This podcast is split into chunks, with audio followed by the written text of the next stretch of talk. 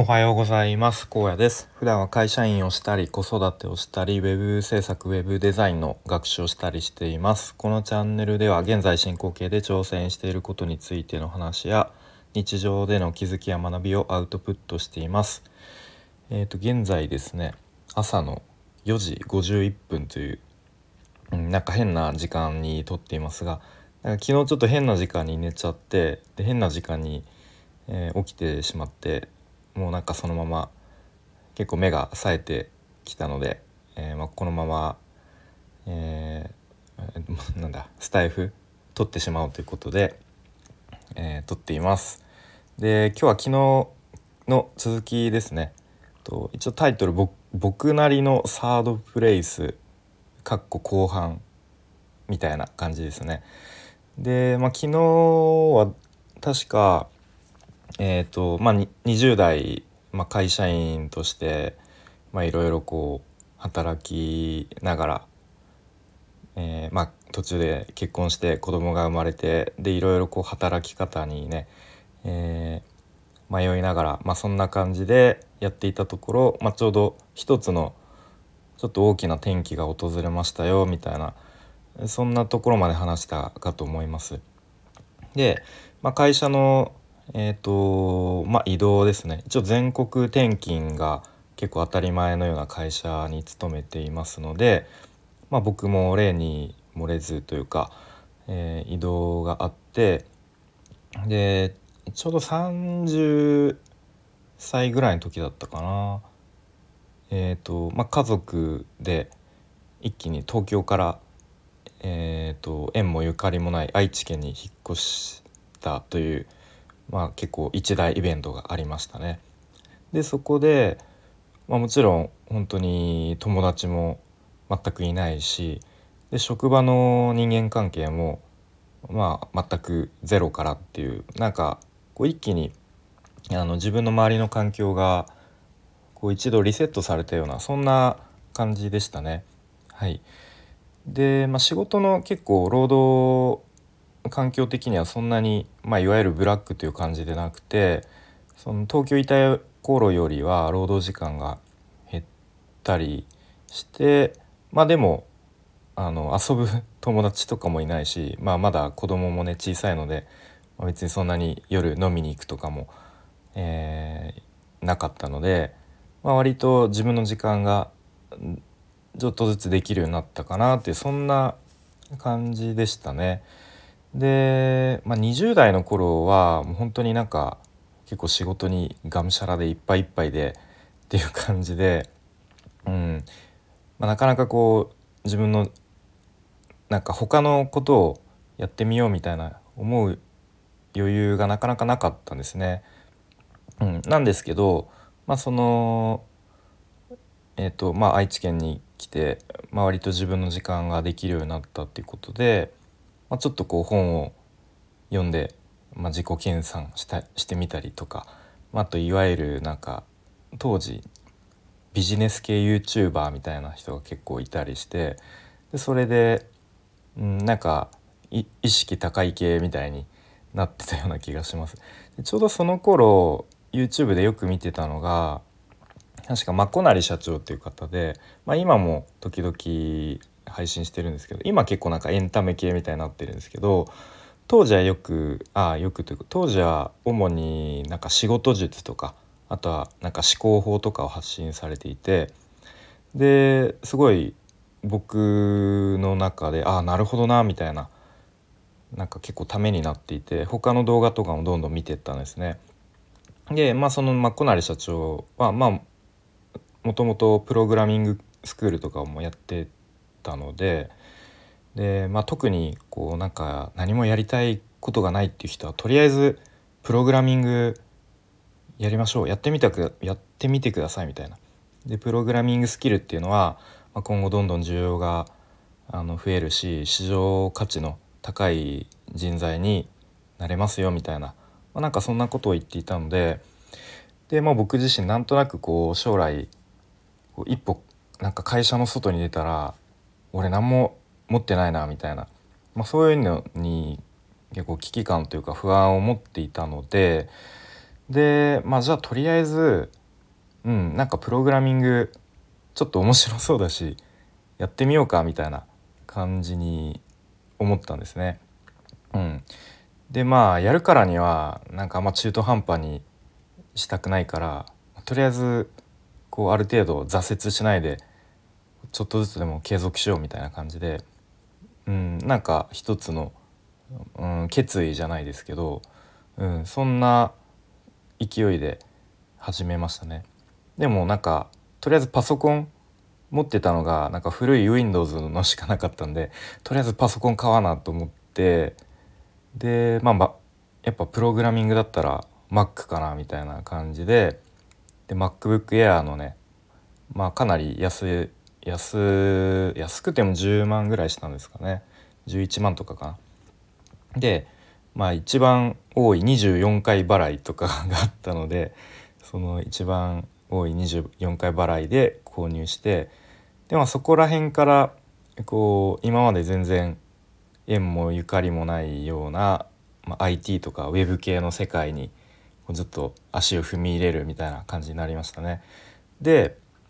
あのあ全然サードプレイスにまだたどり着いてないんですけどこのあと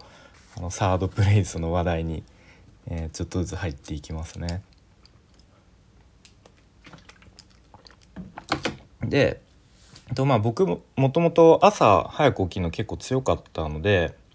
なんかそのプログラミングの学習も朝4時とか4時半とかに頑張って起きて、まあ、いわゆる朝活ですよね。で独学だったりうんなんか教材買ったりとかして進めて、まあ、勉強していったんですけどやっぱずっと独学で一人で朝活やってるとなんかちょっと一人だと寂しいなみたいななんか一緒にやる仲間とか欲しいなみたいに思ってたんですね。でそんな感じで思ってたらえっとツイッターでねまあいろいろ情報収集していて独学応援サロンっていうですね無料のオンラインサロンがあることを知ってで、まあ、結構ウェブ制作とか、えーまあ、ウェブデザインとかかな、まあ、そういうのを勉強している人が、まあ、主に入っているサロンだったので、まあ、無料だし、うん、まあなんかちょっと変な感じだったらやめればいいやと思って思い切って飛び込んだんですね。うん、でまあそのそのサロンの中でなんか朝活リビングだったかな。なんかそういう名前で、まあ、とにかくみんなで朝活をやりましょうみたいな活動をしていてでまあ朝活をみんなでやるって言ってもただあの Zoom をみんなでつないでで、まあ、マイクもカメラもオフで、まあ、ただ黙々とそのズームつないで作業各自作業するだけみたいな、まあ、そういうのがあったんで、まあ、僕も、あのー、そこでなんか「よろしくお願いします」みたいな感じで でそこで毎日やってたんですね。うん、でまあオンラインサロンなので、まあ、時々なんかこうちょっと雑談会とかなんかオンライン飲み会とかまあ、時々なんか勉強会とかもあったりして少しずつそのサロンメンバーさんと交流して、まあ、仲良くなっていったんですね。うん、やっぱりみんなすごい前向き基本前向きだしなんか日々ねそれぞれ目標に向かって頑張っていてで価値観もなんとなく同じような感じなんでやっぱすごく居心地が良、かったんですね。うん、でまあだんだんなんかこう自分の居場所感みたいな感覚がなんか今思うと生まれていったように思いますね。でちょうどそのどオンラインサロン独学応援サロンに入ってる時に僕このスタイフを確か始めてでなんか実はちょっとスタイフ最近始めたんですよみたいなことをサロンメンバーさん話したらなんかみんな聞いてくれたりしてなんか聞きましたよみたいな。で普段あそうそうそう。でなんか確か一回なんかその朝活の時間帯になんか荒野さんちょっと朝活の時間帯に公開収録しましょうよみたいななんかそんなノリとかもあってでそれに載せられて、えー、そのみんなの前でね公開録音公開収録もしたりして、うんまあ、なんかそんな感じですごい自分の活動がなんか認められてるような感覚とかまあ、あったりしてで自己肯定感が、うん、なんか上がっていったような気がしますね。はい、でまあそのサロン自体まあ今もあるんですけど結構当時活動一緒に朝活やってた人はなんか結構徐々にこうウェブ系の企業に転職成功する人がいたりとか、まあ、なんかみんなこうそれぞれの道をなんか歩み出していって今はもうそんなにこう強いあの毎日顔顔合わせるっていうか連絡取ったりはしないんですけどまあでもなんかツイッターで時々 DM でやり取りしたりとか、うん、今もこう仲良くしてもらっている人はいてまあなんかそれがなんか当時は僕のサードプレイスの一つだったなっていうような気がしますね。はい、ちょっと水を飲みます。ででちょうどその頃にそその頃というかえっ、ー、と去年の去年の9月とかかな？ぐらいに、まあ、ちょうど去年の夏の終わりぐらいですねその頃に僕はですねあのあるスクールに入ることを決意するんですね。でそのスクールっていうのがフリーランスウェブクリエイター育成スクールスラッシュっていうスクールででまあ受講受講料もねあの決して安くはなかったんですけれどもその講師の方が2人いてで2人とももうプロのもうウェブデザイナー。でウェブクリエイターとしてもうかなりベテランで現役でやっている方で。でまあ本当に人間的にねすごく魅力的なあの2人だったんで,、うん、でまあそういう感じで実績もあるし、まあ、人間的にもあの魅力的だっていうことで。で、まあ、確かねああ確かっていうかそのスクールが第1期生として募集してたんですね。うん、で枠が24人。でもし応募者が多かったら抽選で決めますっていう感じだったんでなんかねいや今申し込まなかったら後で俺絶対後悔するなっていう、まあ、自分の性格もあるので、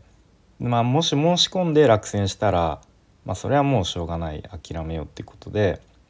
で、まあ、妻に相談してちょっとどうどうしてもやりたいで、まあ、もちろんねそのあの家族の時間はできるだけこうあの犠牲にというかあのそっち優先でやるからっていうことで、まあ、理解してもらって、まあ、申し込んだんですね。で見事にあの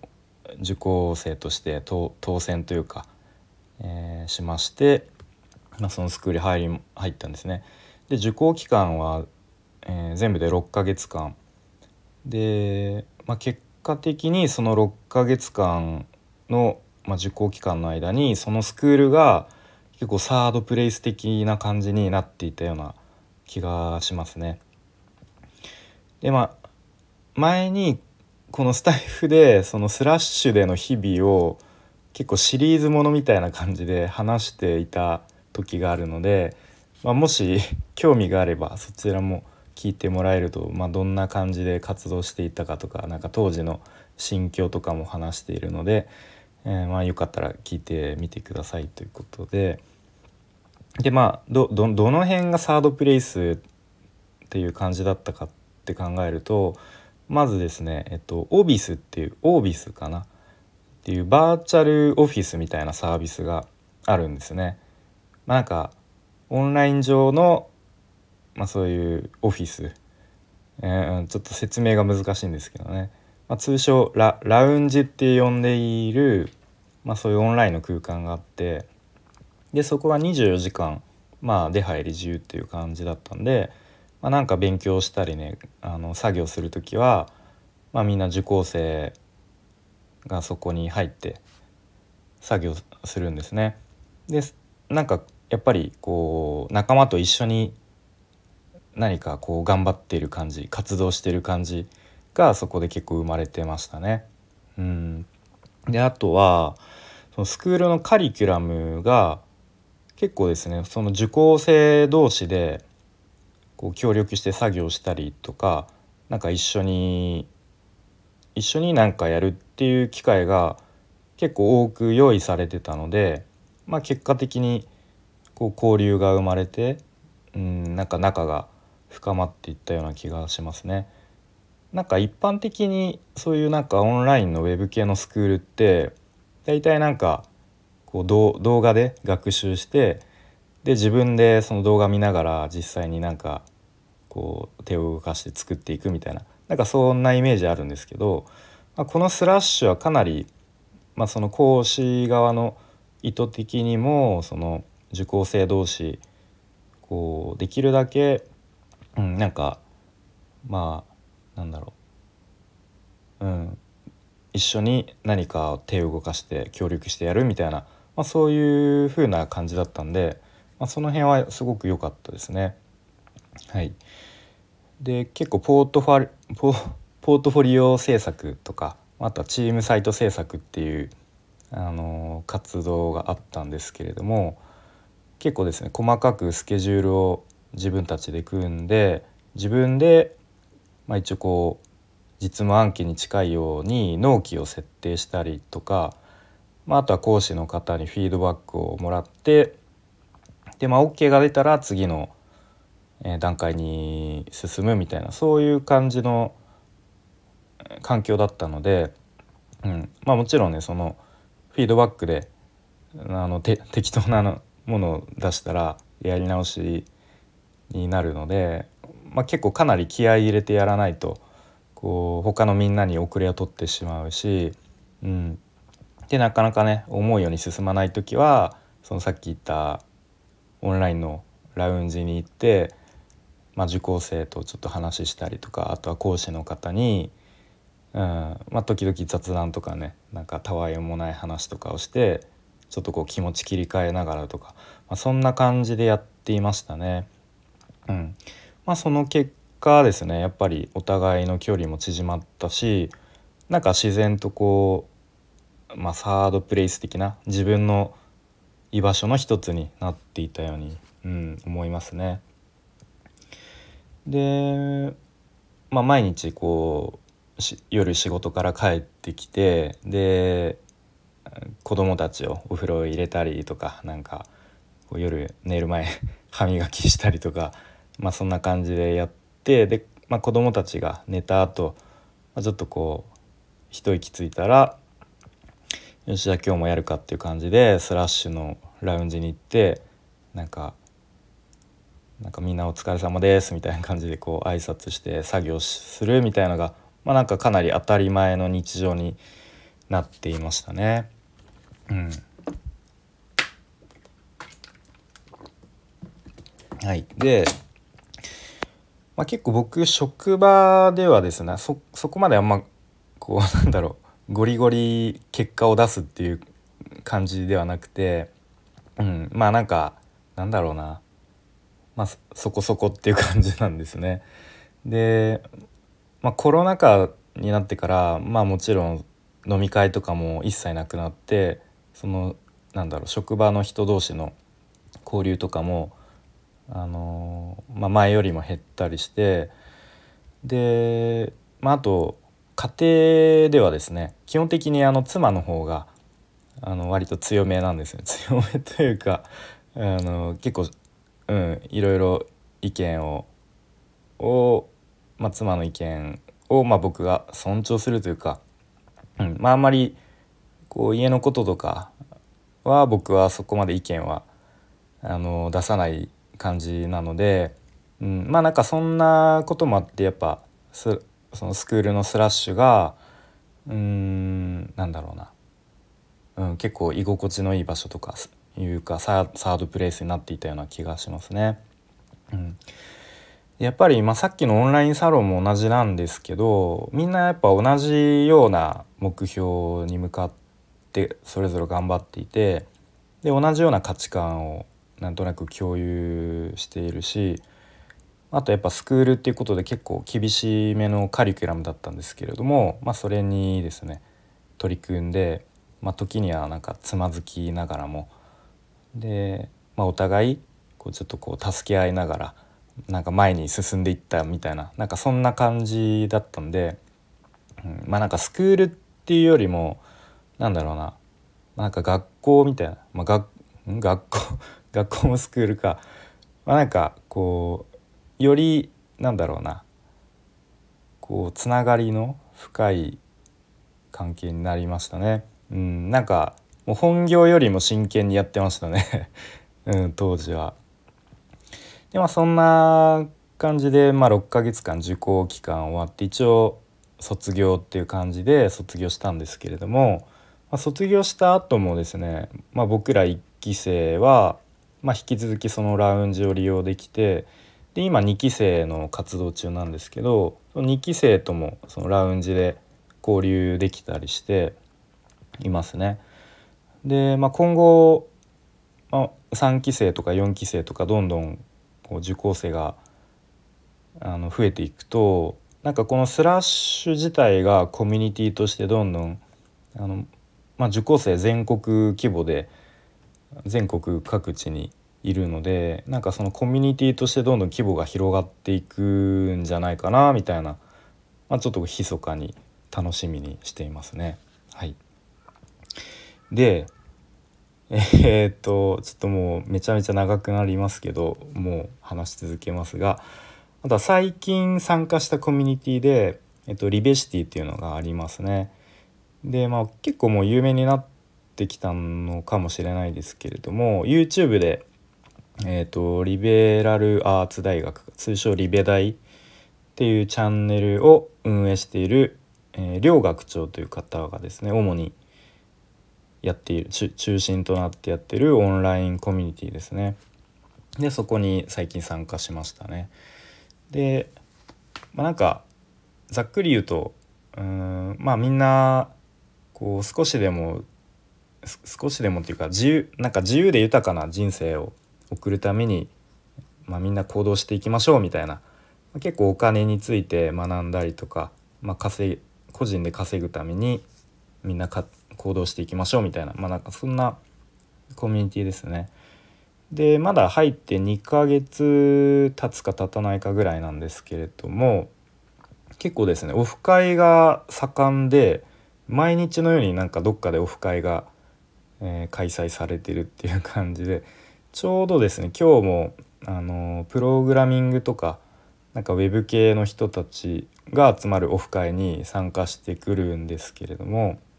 うん、で結構最近そのやっぱリアルの場で人に会うっていうことがやっぱり大事だなみたいな、うん、やっぱり人に実際に会うっていうことの意味みたいのをすごく強く感じているので、うん、なんかタイミングが合えばそういうオフ会に積極的に参加したいなとそういうふうに思っていますね。でまあ前にもオフ会参加したことあるんですけれどもやっぱりみんなそれぞれいろんなことに頑張っているのでそういう人の話を聞くだけでもすごく面白いし、うん、なんか刺激ももらえるしでなんか自分が今頑張っていることとか、まあ、ちょっとこう、うん、ここ迷ってるんですよねとかあのみんなに話すといろいろとアドバイスももらえたりするんですよね。うん、であとまあこれはちょっとこう、まあ、下心じゃないですけれども、まあ、僕の場合はウェブ制作、まあ、ホームページ制作みたいなことをやっているので、まあ、もしなんかこうあのホームページ作りたいっていう機会があったら、まあ、よかったら声かけてくださいねみたいな感じでそのオフ会の場で言っておくと、まあ、もしかしたらね何かの機会にこう思い出してくれてなんかお仕事の相談とかをしてくれるかもしれないなみたいな、まあ、そういう意味もありますね。うんまあ、でもやっぱり、まあ、今ってこうクラウドソーシングとかでいろいろ仕事、まあ、あるしそこで仕事をまあ受注してやってる人もいっぱいいるとは思うんですけれどもやっぱりなんか実際に会って顔を合わせている人の方がで、まあ、さらにこう同じコミュニティにあの所属所属というか参加している人の方がやっぱ一定価値観が近いしなんか信頼感っていう意味では、まあ、少しは、うん、なんかやっぱりそういうクラウドソーシングとかよりはうんと、まあ、信頼できるかなとは思いますね。はい、で、まあ、このリベシティはまだサードプレイスとまではなっていない気はするんですけど、まあ、今後こちらでもですね積極的に活動していきたいなというふうに思っています。で、えー、最後です 最後というか、えー、まあ、何よりこのスタイフですね。うん、でも僕、まあ、何度か話した気もするんですけれどもスタイフ始めたきっかけってなんか再生再生回数頑張って伸ばすぞとかなんかフォロワー数伸ばすぞみたいななんか全然そんなこと思ってなくてあのなんで始めたかっていうと自分のなんか学びのアウトプットの場所としてだったりとかあとは人になんかこう人前で話すのとかすごい苦手意識があったんでまあ今でもあるんですけどなんか少しでもこう人に分かりやすく何かをこう伝えるための練習の場所みたいななんかそんな感じで始めたのがきっかけだったんですね。でもあまあでもっていうかえっと結構もうほんとここ数日結構なんか自分の中で変化があるなと思ってなんかたまたま再生回数が伸びる放送があったりしてまあそれがきっかけでですねまたなんかすごく魅力的な配信者の方を、まあ、見つけるというか、うん、なんかの放送を聞いたり交流することがなんかできたりして、うん、なんかあなんかこの人の声とか話し方の雰囲気とか好きだなとかなんかありますよね。あとはなんかああこういうなるほどこういう考え方もあるんだなとか結構そういう発見とかもあったりしてで、まあ、結構コメントしたりでコメント返信してもらったりとかそういうコメントの場所で交流してたりするんですね。うん、でなんかでもこのスタイフって声声だけの発信だけどそれはそれでなんか素敵ななんだろうななんか特別感のあるというかなんかいいつながりができるんだなみたいななんかぼんやりとそんなことを思っていますね。はいなのでなんか今までよりも結構自分の中でスタイフの存在感がなんか少しずつ大きくなってきたような感覚がありますね。うん、なんか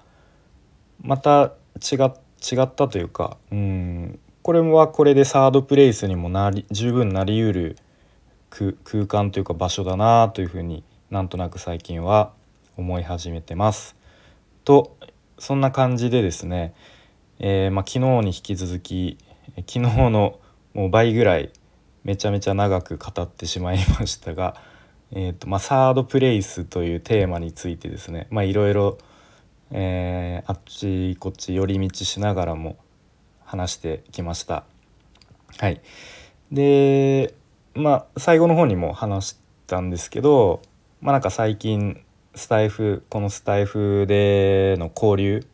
が割と結構自分の中で楽しくなってきたので、まあ、もしコメントとかでね交流、えー、できたら僕もすごく嬉しいなと思っているのでえっ、ー、とまあそんな感じですね。はいということで、えー、めっちゃ長くなっちゃったんですけど最後までお聴きいただきありがとうございました。じゃあまたねバイバーイ。